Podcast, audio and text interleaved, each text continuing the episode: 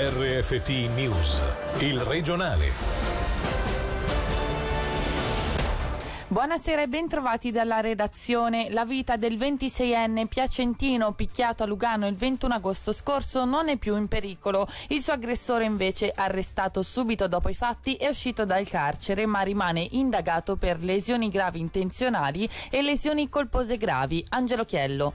I fatti risalgono al ventuno agosto scorso, quando a Lugano, in via Stauffacher, è scoppiata una rissa, terminata con il ricovero di uno dei due protagonisti in fin di vita. La vittima è un ventiseienne piacentino che, come anticipa il C D T online, non rischia più di morire, nonostante sia ancora ricoverato in ospedale. L'uomo, in compagnia di un amico ventinovenne, anch'esso piacentino, sarebbe venuto in Ticino per trascorrere qualche giorno di vacanza. La sera dei fatti, i due avrebbero alzato troppo il gomito, finendo per litigare. Nell'alterco sono volati anche pugni, uno in particolare che ha raggiunto il volto del ventiseienne, il quale cadendo ha picchiato violentemente la testa sull'asfalto perdendo i sensi. Il ventinovenne, finito in manette subito dopo i fatti, da alcuni giorni è tornato a piede libero con le accuse di lesioni gravi intenzionali e lesioni colpose gravi.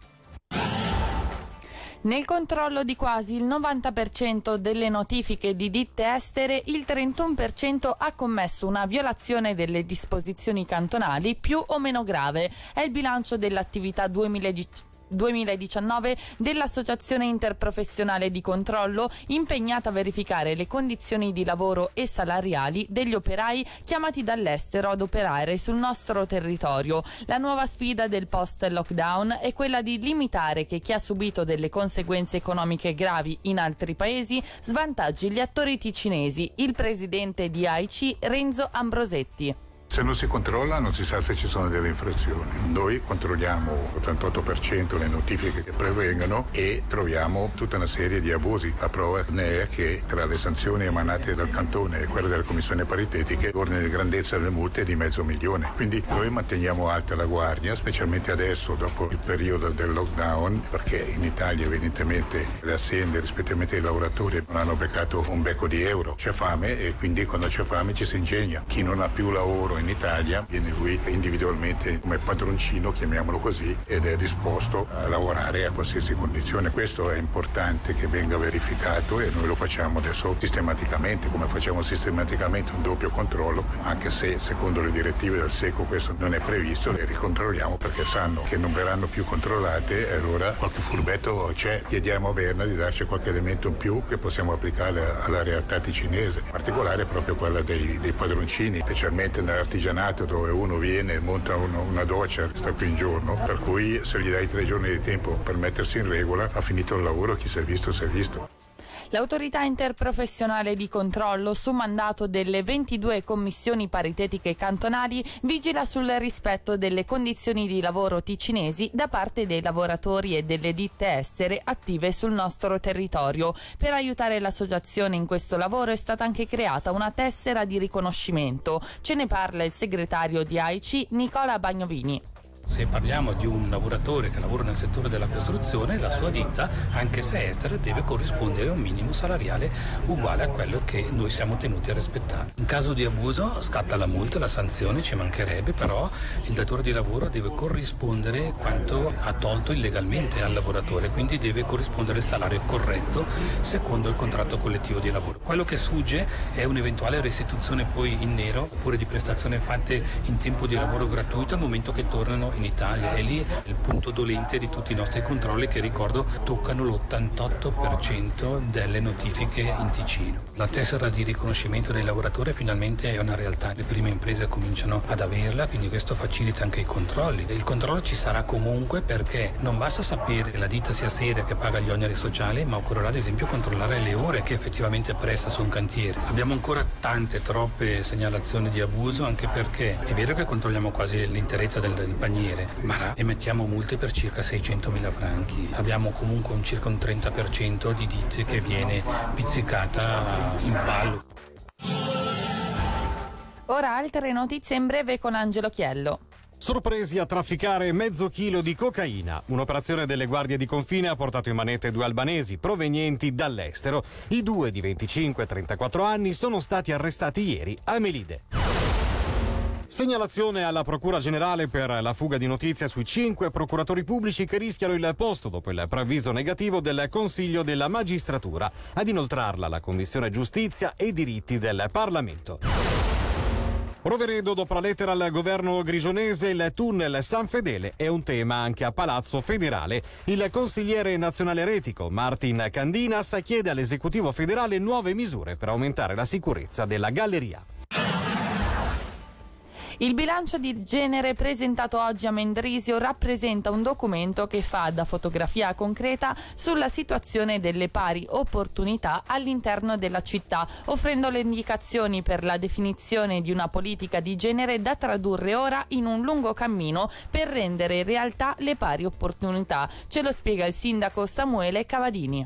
In sostanza abbiamo messo degli occhiali di genere e abbiamo osservato quello che già facciamo e la, e la struttura che già abbiamo con quegli occhiali per capire quali sono i punti da migliorare, le criticità, ma soprattutto le opportunità, perché eh, si nota che laddove c'è maggiore uguaglianza tra uomo e donna vediamo anche una società più sana, socialmente meglio calibrata e rispettivamente anche più prospera dal punto di vista economico. Quindi dietro la questione di genere ci sono anche delle grandi opportunità Da, da affrontare. Va detto che è una fotografia non ancora del tutto nitida, nel senso che dobbiamo sondare meglio alcuni aspetti e cercare di avere dei dati più puntuali per comprendere meglio dei fenomeni. Pensiamo alla conciliabilità con il lavoro, quindi a tutti i servizi che riguardano la formazione, dal dopo scuola, rispettivamente alla risposta che possiamo dare alle tematiche legate agli anziani, che spesso vedono nelle donne un più grande invecchiamento, rispettivamente anche di solito una solitudine. Sono fenomeni, sono situazioni sulle quali bisogna chinarsi e poi agire di conseguenza nell'azione politica e nelle strategie che vogliamo adottare.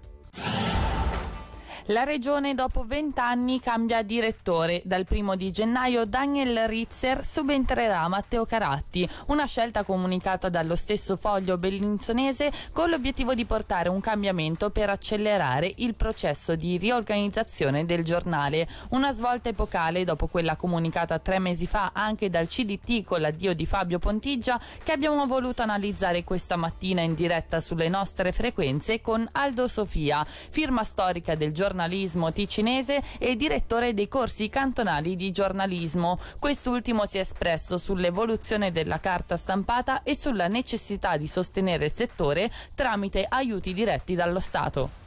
Siamo di fronte non solo a una biforcazione, nel senso che sempre più ci si orienta verso i new media, verso internet, verso l'online, eccetera. Possibile che in questo senso ci sia stata la volontà di premere l'acceleratore su questo aspetto, così come del resto è già avvenuto anche alla Corriere del Ticino, e forse eh, questa è la direzione che prende anche la regione. È inevitabile, però si tratta di vedere se poi eh, le online saranno veramente il supporto del futuro per i nuovi media, no? È un passaggio obbligato, ma ancora molto incerto, molto fragile, perché poi, questa è la mia opinione, eh, creare un giornale che punti molto sull'online, eh, tragitto inevitabile, non è detto che vada in porto come operazione, perché l'online, là dove è riuscito, penso ai grandi giornali americani come il New York Times, oppure in Svizzera il Tag, il Tagesanzeiger, è basato sul fatto che praticamente